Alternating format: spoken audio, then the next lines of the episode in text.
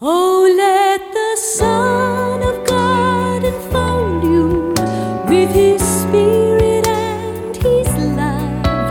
Let Him fill your heart and satisfy your soul. Oh, let Him have the things that hold you, and His Spirit like a dove will descend.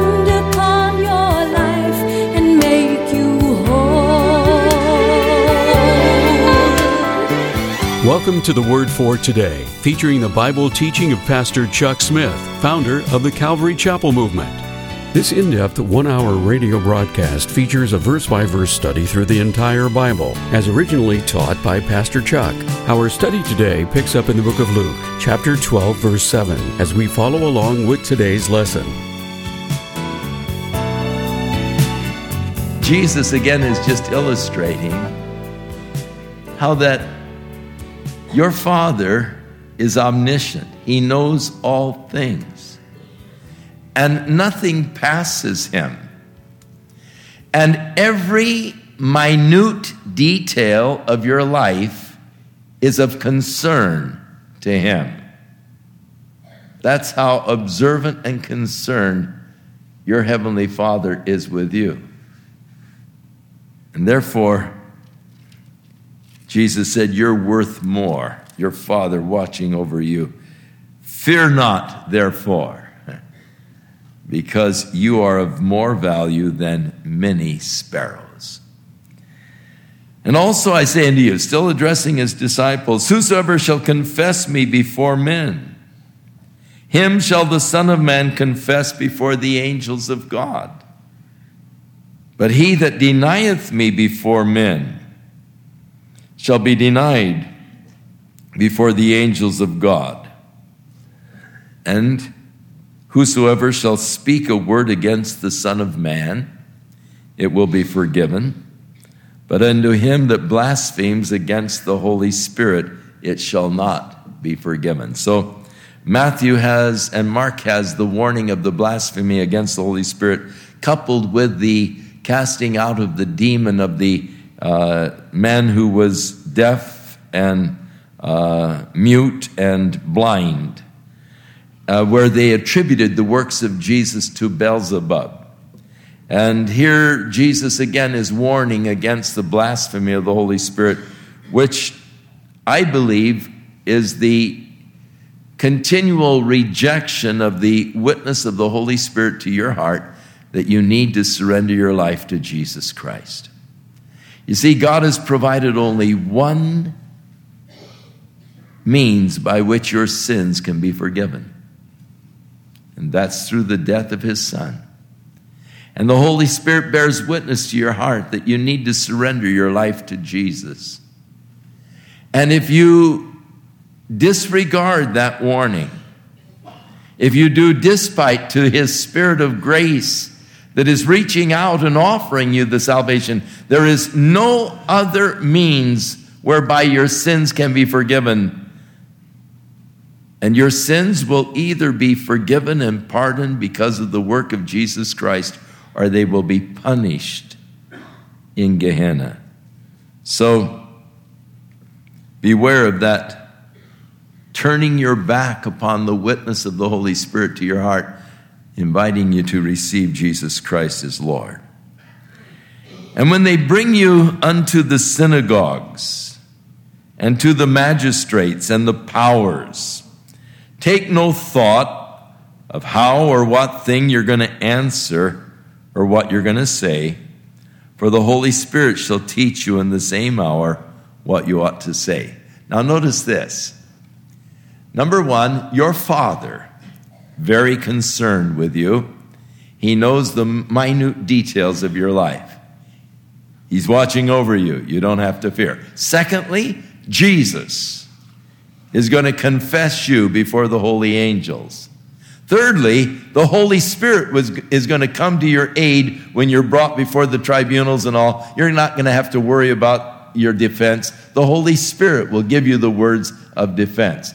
I think that one of the classic examples of, of the Holy Spirit uh, really giving the words for defense is found in the book of Acts uh, when uh, Stephen is brought before the council, and you read the defense of Stephen before the council, and it is absolutely a classic.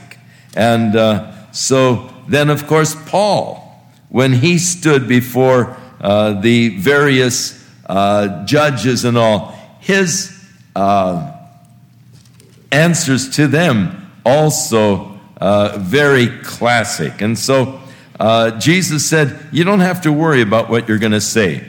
The Holy Spirit will give you in that hour the things that you are to say. So Acts chapter seven, the defense of Stephen. You might read it over with this context. But notice, the Father, the Son, and the Spirit all committed to you. Father watching over you, you don't have to fear. The whole, the Jesus confessing you before the holy angels, and now the Spirit there to assist you when you stand before the tribunals. Now, at this point, Jesus is interrupted by someone in the crowd, evidently not one of the disciples. And one of the company, the crowd that was there, said, Master, speak to my brother that he divide the inheritance with me. So he's asking Jesus to arbitrate in a dispute between his brother and himself over an inheritance. And Jesus said unto him, Man, who made me a judge or a divider over you? And then he said unto them, probably both of the brothers who were fighting over this inheritance, Take heed and beware of covetousness. Now, to covet is a sin. One of the Ten Commandments deals with coveting. It is one of the thou shalt nots. Thou shalt not covet thy neighbor's house, thy neighbor's wife, thy neighbor's servant, or anything that is thy neighbor's. Paul the Apostle said that he really didn't understand this law until the Spirit really quickened it to his heart. Because coveting is something that is not an overt activity. It's something that goes on inside.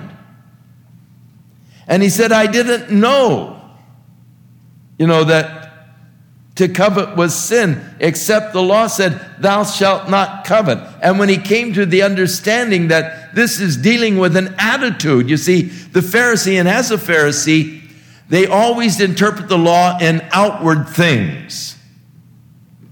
Thou shalt not murder. Okay, I've never clubbed a man to death, and therefore I'm innocent. But Jesus said, no, no. If you have hatred in your heart for a man, you have the desire to kill him, it, you know, you're, you're guilty because of the attitude that you have. You say, well, I've never had sex with a, another woman other than my wife. Jesus said, but if you've desired to have sex with that woman, lusted after her in your heart. And so Jesus is saying that the law is spiritual. And it is actually God talking about the things of the heart, the attitudes that you have concerning things. And this attitude of coveting. And there, of course, is, is an inner thing, that desire to have that which belongs to someone else. The law, you see, taught the respect for the rights and the property of others. And so he's warning these fellows, beware of covetousness. Here they're fighting over the inheritance, who gets the most, and who does it really belong to? And then Jesus set forth this important truth. A man's life consisteth not in the abundance of the things that he possesses.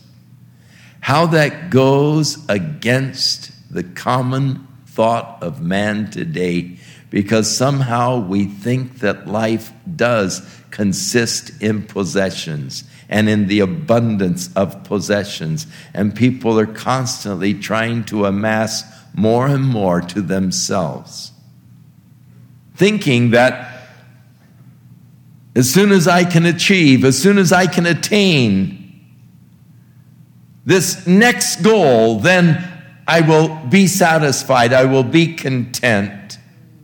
And, and always it's one more thing, just a little bit more. Paul said, godliness with contentment, that's really being rich. It's interesting how that so many times people have amassed such fortunes, but they can't rest. They're constantly seeking more and more and more. A man's life doesn't consist in the abundance of the things that he possesses. And now Jesus gives a story to illustrate this truth. He spoke a parable unto them. And I think the them here is to all. Uh, he addressed the fellows and he said, look, beware of covetousness. A man's life doesn't consist in the abundance of the things that he possesses. And then to the crowd, he he turns and he speaks a parable and he says, the ground of a certain rich man brought forth plentifully. Now notice the rich man, all of the I and my, I, I, my, my. Look at this, my, my. And he thought within himself, saying, what shall I do, because I have no room where to bestow my fruits? And he said, this will I do. I will pull down my barns and build greater. And there I will bestow all my fruits and my goods. And I will say to my soul, soul, thou hast much goods laid up for many years. Take thine ease, eat, drink, and be merry. What a picture this is. A man is prosperous. His barns are full. And he has a bumper crop. And he said, what am I going to do? I have so many things. Now, a man's life doesn't consist in the abundance of things that he has. But I have so many things, I don't have room for them anymore. Go out and rent a storage shed, you know, for my goods. But no, he said, I will tear down my barns and I will build bigger barns and I will fill them with my substance, with my fruit. Now notice, not satisfied. He's got plenty, but he's not satisfied. I've got one more jump to take. And when I make this next move, then I can say, I've made it. Oh, how that is so true of, of, of human nature. Never fully satisfied. It's always one more. And if I can just make this next step. But when you make that next step, you find that you're empty there. And so it's just, well, one more. And it's always one more. You never arrive. It's always just out of reach, just beyond. It's once more. And so as soon as I can build bigger barns and fill it with all that I have, then I can say, soul, you've got it made. Take it easy. You've got plenty for the rest of your life. Just eat, drink, and be merry. But God said to him, you fool, tonight you're going to die. And then who will receive? Who will inherit all of the goods that you have? That was Solomon's problem. After he had amassed all of his wealth, after he had more cattle than anybody who had ever lived before, after he had made silver as common as rocks in Jerusalem. And if you've ever been to Jerusalem, rocks are common. But he had, silver was as common as rocks in Jerusalem under his reign. I mean, he had just everything. He'd amassed, he had done all of these things, and then he got to worrying. I'm going to leave it to that dumb kid of mine. And he doesn't have any sense at all. He doesn't understand the value of things. He's a spendthrift. He's going to go through this whole, and I've sacrificed, and I've worked so hard, and I've used my brain to bring all of this to pass, and now I'm going to leave it to this dumb kid. You know, I mean, and it bothered him because he's just going to waste it. And it, you know, it took such wisdom and all to, to bring it together. And, and so here are people who are, you know, well, Hattie Green, classic example, amassed a fortune. She died in her day, the richest woman in the world in her day. She was penurious. She had her whole house boarded up except for one room to save on fuel. She then found a flop house, twelve dollars a week, room and board. So she closed up her house and moved into this boarding house. When she bought the paper, after she read it, she would fold it up carefully and give it to her son, and he would have to go out to Central Park and resell it so she could get her nickel back. Yet the wo- richest woman in the world, when her son was out selling, again, the paper, he slipped on some ice and cut himself. She took him to the free clinic in New York. A doctor recognized her and refused to treat her son for free.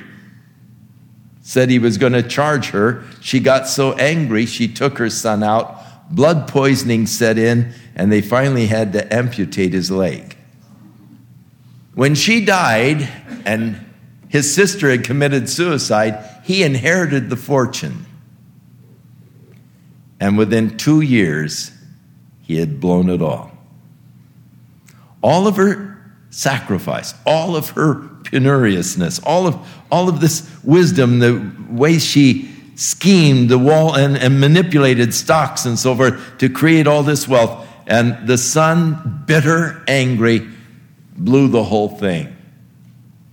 Who are you going to leave it to?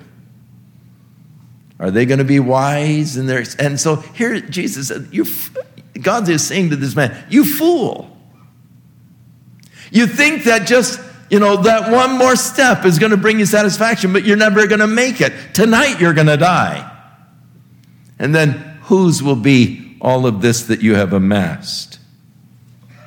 And so is he, and here's the punchline, so is he that layeth up treasure for himself and is not rich toward God. This parable is of that person who has just laid up for himself, treasure for himself, and is not rich towards God. He may be the wealthiest man on earth, but he is a pauper as far as God is concerned in spiritual things. Now Jesus again addresses his disciples, and he said, therefore I say unto you, take no thought for your life. That is anxious thought, or don't be worried about your life. As far as what you're going to eat, and neither for your body as far as what are we going to wear. For the life, your life is more than meat, and your body is more than clothes. Consider the ravens, for they neither sow nor reap, and neither have they storehouses or barns, and God feeds them. How much more are you better than the fowls? So look around. Here God takes care of his creation. They don't go through all of the pain and labor and, and all of laying up goods and all. Your Father feeds them. And you're worth much more to your Father than are the birds. And which of you, by worrying, taking anxious thought, can add to his stature one cubit? If you're short and you're worried about being short, and you just sit there all day long worried because you're so short. Which of you, by all of this worry, can add eighteen inches to your height? Now Jesus said, if you then are not able to do that which is the least, why do you worry about the rest of it? Worrying is not productive. You know, all of your anxious thought and worry doesn't produce anything positive. Now consider the lilies, these beautiful anemones that grow all over the Holy Land in the springtime. And we are now in the springtime. We're getting close to Passover.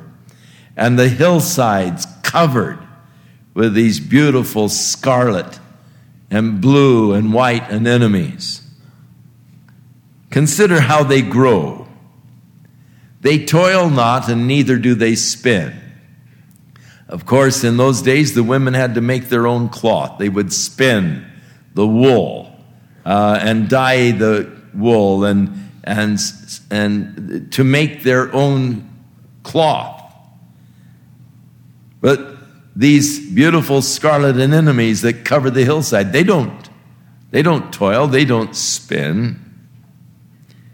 And yet, I say unto you that Solomon, in all of his glory, was not clothed as beautifully as they are.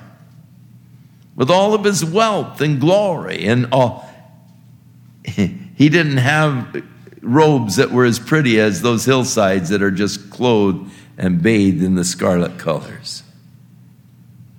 Now, if God will so clothe the grass of the field, which today is and tomorrow is cast into the oven. As soon as the uh, spring flowers and uh, the, the plants, the weeds and so forth that grow, as soon as they died, they would use them in their fire. There was not that much wood in the Holy Land. And so they would use them in their ovens. And of course, it was used as kindling in the oven. So they would they would go out and gather, gather these dry weeds and flowers, and they would use them for kindling in their ovens. So if God will so clothe the grass which is today in the field and tomorrow is cast into the oven, they're very temporary. They, they, they just pass very quickly. Uh, you have a short blooming season for these uh, anemones, just about a month, and they're gone. How much more will he clothe you, O ye of little faith? Don't worry about what you're going to eat. Don't worry about what you're going to wear. Life is more than that. You don't have to worry about these things. Your Father knows what you have need of. He takes care of the ravens. And they don't go to all the problem of gathering into barns, planting and sowing and so forth. And he takes care, he clothes the fields so beautifully. How much more will your Father clothe you and take care of you? You don't have to worry about these things. So don't seek what you're going to eat or what you're going to drink.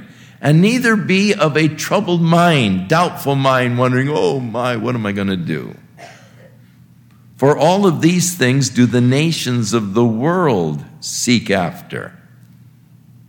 And your Father knows that you have need of these things. Your Father knows that you have need of the basic things of life. But you rather seek the kingdom of God, and all of these things will be added. Priorities, God first. Seek the kingdom of God first. God will take care of these other things if you put him first. Now, what happens if you don't put him first and you put these other things first? Then your whole life will be spent trying to get enough food, trying to get enough clothes, and, and that'll be your whole life, and you won't have time for the Lord. All your time will be absorbed in just trying to get by, just trying to make a living, just trying to exist and survive. Whereas if you'll seek first the kingdom of God, your Father knows that you have need of these things. He'll take care of them. He'll take care of them much better than you can. And so fear not, little flock, for it is your Father's good pleasure to give you the kingdom. Seek the kingdom. That your Father's good pleasure is to give you much more than just clothes and food. It's his good pleasure to give you the kingdom. So sell what you have and give alms. Don't provide yourself bags which wax not. Provide yourselves bags which wax not old, a treasure in the heavens that faileth not, where no thief approaches and neither moth corrupts. Put your investment in eternal things. Invest in the things that are eternal, not in those things that are going to decay, those things that are corrupted. For where your treasure is, there will your heart be also. Now Jesus begins to warn them concerning his coming and what should be our attitude in light of the fact that the Lord is coming back at any time. Let your loins be girded about and your lights burning. Now you remember the parable of the ten virgins. Their lights had gone out. Let your light be burning. Uh, but then your loins girded. Now this is uh, has to do with that day and, and that society. And, and uh We we read in the scripture, gird up your loins. And just what in the world is that talking about? Gird up your loins. Uh, in those days, the men wore robes, usually down to the ankles. And robes that are down to your ankles are difficult to run in. Can you imagine trying to run in a long robe? Uh, you'd be tripping over the robe. So whenever they were going to run, they would gird up the robe. That is, they would pull the robe up and they would tie a sash around to hold the robe up so that their legs would be free. The same when you would go to work.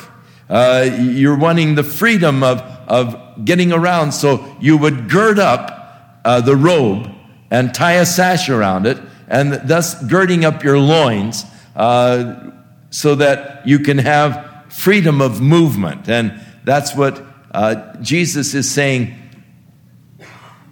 Be ready to go to work. Be ready to, you know, have your loins girded uh, and your lights burning. And you yourselves liken to men who are waiting for their Lord. You're just there, all set, waiting for the Lord to come through the door that you might serve him. So that when the Lord will return from the wedding and he comes and knocks, you may open to him immediately. You're all prepared. You're all set to serve him. The moment he knocks, you're there. You're ready. You've been watching. You've been waiting. You've been in preparation, set there waiting for him to come. And blessed are those servants whom the Lord, when he comes, shall find watching. Verily I say unto you, that he will then gird himself and make them sit down to meat, and will come forth and serve them. You remember the night that Jesus had that last supper with his disciples, how that he girded himself and took a towel and went around and washed their feet, how he served them. And so he is saying, if you're ready, if you're watching, when he comes, ready to serve him, then he will gird himself, and he in turn will serve you. Our blessed Lord. How beautiful. But if he shall come in the second watch, or come in the third watch, and find them so, still waiting. Second watch goes by. He's not come yet. Third watch. And when he comes, say in the third watch, and they are there still waiting. Oh, blessed are those servants. And this know, that if the good man of the house had known what hour the thief would come, he would have watched, and he would not have allowed his house to be broken through. Be ye therefore ready also, for the Son of Man is coming at an hour when you think not. Don't let any man tell you that he knows when Jesus is coming again. So many books have been written in the last few years. So many dates have been set. But Jesus plainly says, be ready, for the Son of Man is coming in an hour when you think not. And I'm always disappointed when people set a date uh, because I know that he's not going to come on that date. And I hate to eliminate any time that the Lord might come, but I have to eliminate that date because they've said it, and he's coming when you think not. So the very fact that they think it uh, disallows him coming at that time. Now, Peter at this point interrupts him. He's talking about his coming, how that they should be ready, they should be watching, they should be waiting. And, and this he's speaking to us, and how much more to us who live in these days, as we see almost constantly now, one of the major signs of his coming, and that is the earthquakes. Think of what we've seen just in the last couple of weeks. Earthquakes in diverse places. And I understand that the World Health Organization of the United Nations estimates that twenty million people will starve to death this year in the world because of the wars and, and the calamities that have taken place, that there will be twenty famines. And of course, we know of the pestilences, the AIDS epidemic and all, and the earthquakes in diverse places. So Jesus is saying, look, you be like a servant who's watching, who's waiting, all set, waiting for the Lord to come. The moment he knocks, you'll be able to open the door. That's the attitude that he wants the church to be in, that of expectancy and that of waiting for the Lord. So Peter said unto him, Lord, do you, are, is this parable for us or is it for everybody? The parable of, of the master coming and the servants waiting. Is that for us? Is that for everybody? And Jesus then said, who then is the faithful and wise steward, whom his Lord will make ruler over his household, to give them their portion of meat in due season? Blessed is that servant whom his Lord, when he comes, shall find so doing. Find doing what? Ruling over the Lord's household and giving them their meat in due season. When Peter wrote his first epistle, and Jesus is responding to Peter's question, writing to the bishops or the elders, he said, take care of the flock of God, which is among you, taking the oversight, not by constraint, but willingly, and not for filthy lucre, but of a ready mind, and neither as being the lords over God's heritage, but examples to the flock. And when the chief shepherd shall appear, you will receive a crown of glory that fades not away. So, Who is the steward that the Lord is going to uh, put over his flock? The one who gives them their meat in due season. The one who loves, tend, takes care of them, tends them, feeds them. This is what the Lord wants. Those, the steward who has been entrusted by the master uh, to watch over the other servants and over the master's things. Blessed is that servant whom his Lord, when he comes, shall find doing this. Of a truth I say unto you, he will make him the ruler over all that he has. But, and if that servant says in his heart, my Lord delays his coming, and he will begin to beat the men servants and the maidens, and he begins to eat and to drink and to be drunken, the Lord of that servant will come in a day when he's not looking for him, at an hour when he is not expecting, and he will cut him in sunder and will appoint him his portion with unbelievers. A very stern warning by Jesus concerning those that he has entrusted with spiritual things, by which they are to feed and to take care of God's flock. They begin to abuse their position. They begin to, they begin to use the flock of God. And they begin to enrich themselves and live luxuriously while neglecting the flock. And the Lord will come when they're not expecting. They're drinking. They're abusing the things that God has entrusted them with. And what is going to happen? The Lord said he's going to cut them in two, and he's going to give their, their portion will be with the unbelievers. I'll leave you to balance that out with, can a person who is a Christian ever be lost?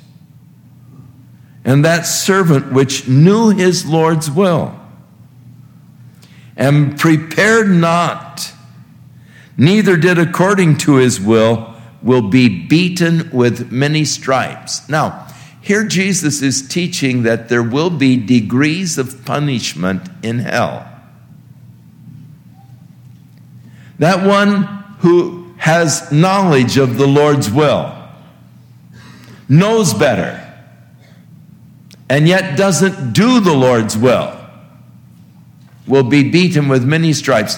Yet those that did things, committed things that were worthy of stripes, will be beaten with few. For unto whom much is given, of him shall much be required.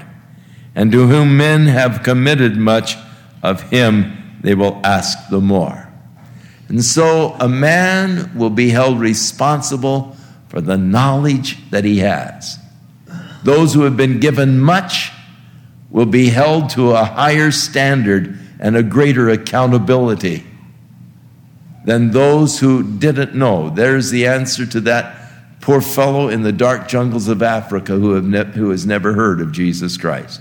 The Lord will be fair in his judgment, and justice will prevail. I'm more interested in the fellow who knows and isn't heeding. He's the fellow who is in big trouble.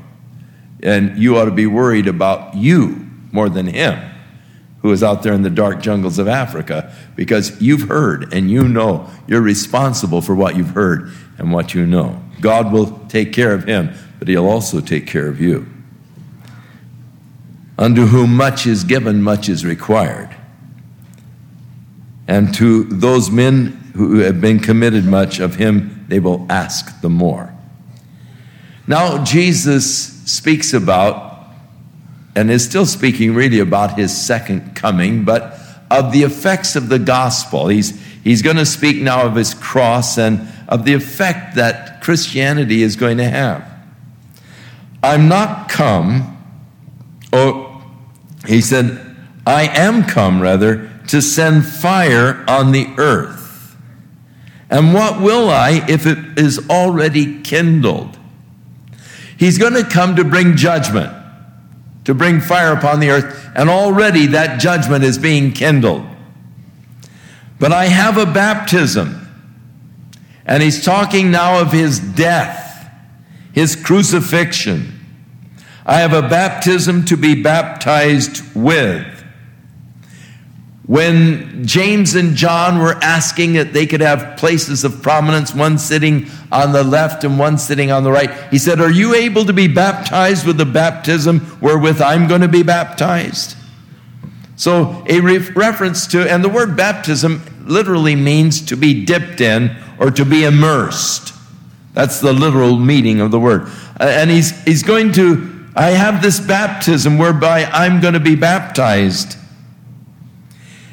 And how am I straightened until it's accomplished? I mean, there is this realization that he's on his way to Jerusalem, and that the cross awaits him there. And this is this is sort of a dominating uh, factor in his consciousness at this point. I have this baptism, and I'm straightened until it's accomplished. Do you suppose that I'm come to bring peace on the earth? I tell you, no, but rather division.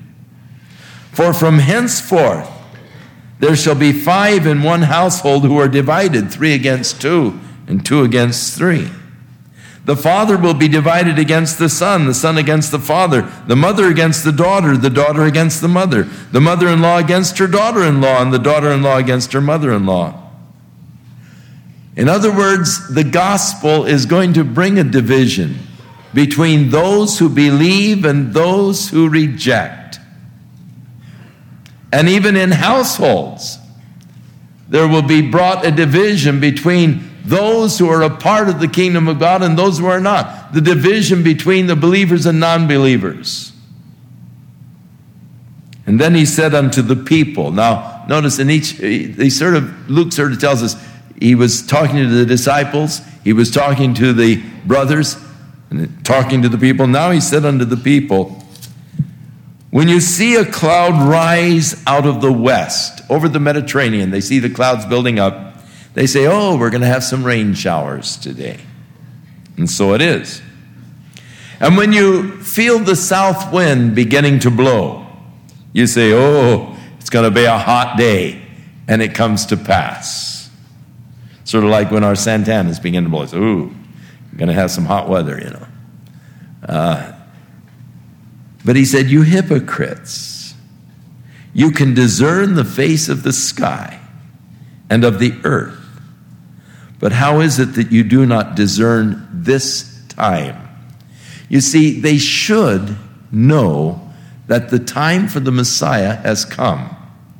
Had they really read the scriptures, they would have known that it has been four hundred eighty-three years since the commandment to went forth to restore and rebuild Jerusalem.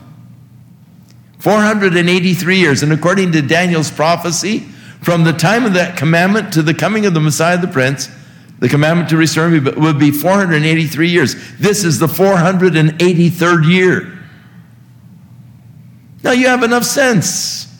When you see the clouds rising over the Mediterranean, you say, oh, we're going to have some rain showers. You feel the south wind begin to blow, you say, oh, it's going to be a hot day. You can discern the skies and the earth. You understand these things, but you don't understand the most important thing, these times in which you live, the time for the Messiah. In other words, the Lord expected them to know that the time for the Messiah was coming. It was there. It was upon them. And I believe that the Lord expects us to know the times of his coming again. And surely, as we see, as we mentioned earlier, the earthquakes and the pestilences and the famines, we should realize that we are getting close to that hour. and we need to be watching. We need to be ready. Servants who are prepared to immediately open the door to welcome the master when he returns. Yes, he said, and why even of yourselves do you not judge what is right? You ought to be able to judge among yourselves those things which are right, those things which are honest. When you go then with your adversary to the magistrate, and as you are in the way, give diligence that you may be delivered from him, lest he hale you to the judge, and the judge delivers you to the officer, the officer casts you into prison. I tell you, you will not depart from there until you have paid the very last mite. So uh, the warning of Jesus that we ought to settle our differences and seek to settle the differences. Paul rebuked the church of Corinth because they were going before the earthly magistrates suing one another. And Paul said, you know, the church ought to judge in these matters. Don't you know that we're going to be judging angels? Talk to any attorney today, and they will warn you about going into court because you never know just how unrighteous the judgment may be that comes forth from the court system. We're watching right now, aren't we? To see how righteous the judgment is going to be. Uh, so, a lot, a lot, a lot there in chapter twelve for us to mull over and think about. Let's turn now in our Bibles to Luke's Gospel, chapter thirteen. There were some present at that season that told Jesus about some Galileans whose blood Pilate had mingled with their sacrifices. And Jesus answering said unto them, do you suppose that these Galileans were sinners above all of the Galileans because they suffered such things? It's an interesting thing that so often when tragedy strikes, we are prone to think that immediately it is God's judgment upon us. And that when tragedy strikes a group of people, we sort of look at it as God's judging them. Surely they must have done something evil, something wrong. They're being judged of God. This issue was sort of addressed in the book of Job in the Old Testament, where Job went through such great affliction. And the friends of Job came to comfort him. And their assumption, their basic assumption was that Job was a sinner, had done something horrible, done it secretly, but now God is punishing him because no man can suffer the things that Job has suffered except it be punishment from God. Now, the book of Job should once and for all settle that issue. Fortunately, in the case of Job, God gives us an insight to the spiritual background of the whole situation, so that we recognize that it isn't a judgment of God against Job that has created the problems and the suffering that he is going through. Now, with the people who came to Jesus, and it would seem that there were certain Galileans who came down to the feast in Jerusalem, and the Galileans were known as uh, hotheads, uh, revolutionaries. And uh, perhaps they had started some kind of a insurrection against Rome there at the feast. And so Pilate had them slain, and their blood was mingled with the blood of the sacrifices that they were offering. But Jesus said, because of this, do you think that they were greater sinners than the rest of the Galileans? And he said, I tell you, no. This wasn't as uh, because they were sinners, but except you repent, Jesus said, you will likewise perish. And then because the the Judeans, those who lived in Judah, those who lived in Jerusalem, looked at those in Galilee, they sort of looked down upon them. Uh, they would call them the Galilee of the Gentiles, and uh, they sort of looked down on the Galileans as less spiritual. And thus they bring up to Jesus the Galileans, but Jesus brings up a tragedy that took place in Jerusalem. Now, at the lower end of the city of Jerusalem was the pool of Siloam. And the pool was fed by waters from the spring of Gihon through a tunnel that Hezekiah had uh, dug through the rock in order to bring the water into the city. Now, evidently, and we don't know anything historically about this, but evidently there was a tower there at the pool of Siloam that collapsed. And when it did, eighteen people were killed as the tower collapsed. And so Jesus makes mention of that. Those eighteen upon whom the tower in Siloam fell and killed them.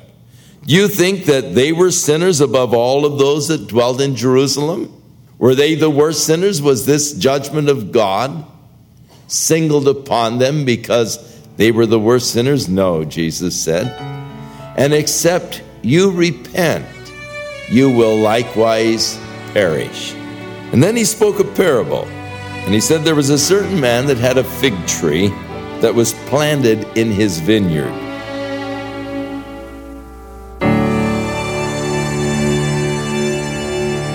We'll return with more of our in-depth study in the book of Luke in our next broadcast, as Pastor Chuck focuses his attention on sinners and repentance. And we do hope you'll make plans to join us.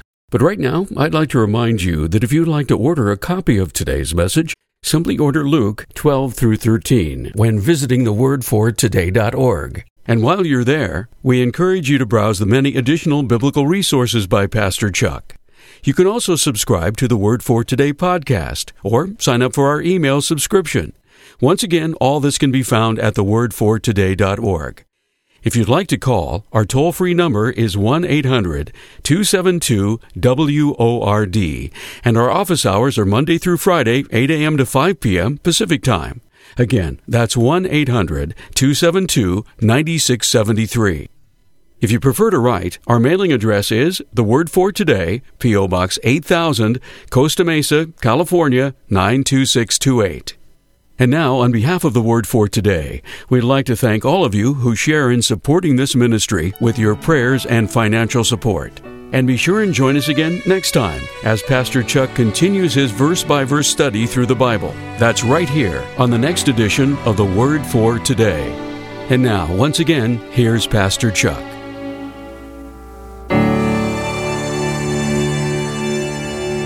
Shall we pray? Father, thank you for the light and the understanding that you give to us.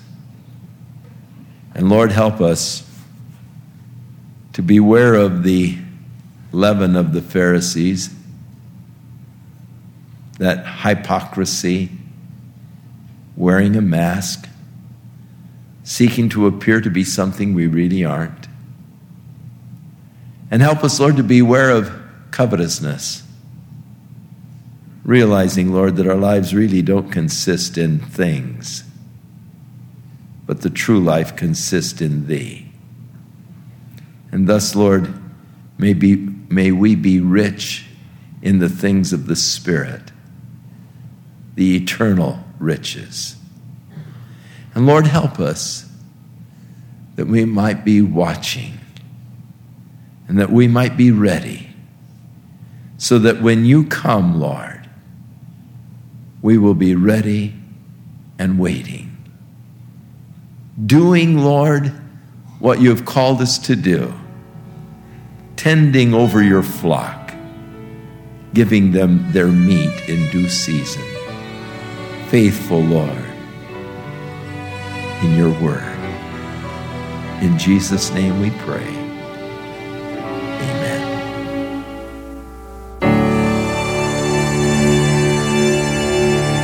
This program has been sponsored by Calvary Chapel of Costa Mesa, California. Undoubtedly, one of the most glaring signs that our society is in trouble is the breakdown of the family unit. Marriages just aren't making it today, and kids are suffering as they watch the breakup of their homes. Those marriages still holding together are often plagued by conflict and turmoil, making the home a battleground instead of a refuge.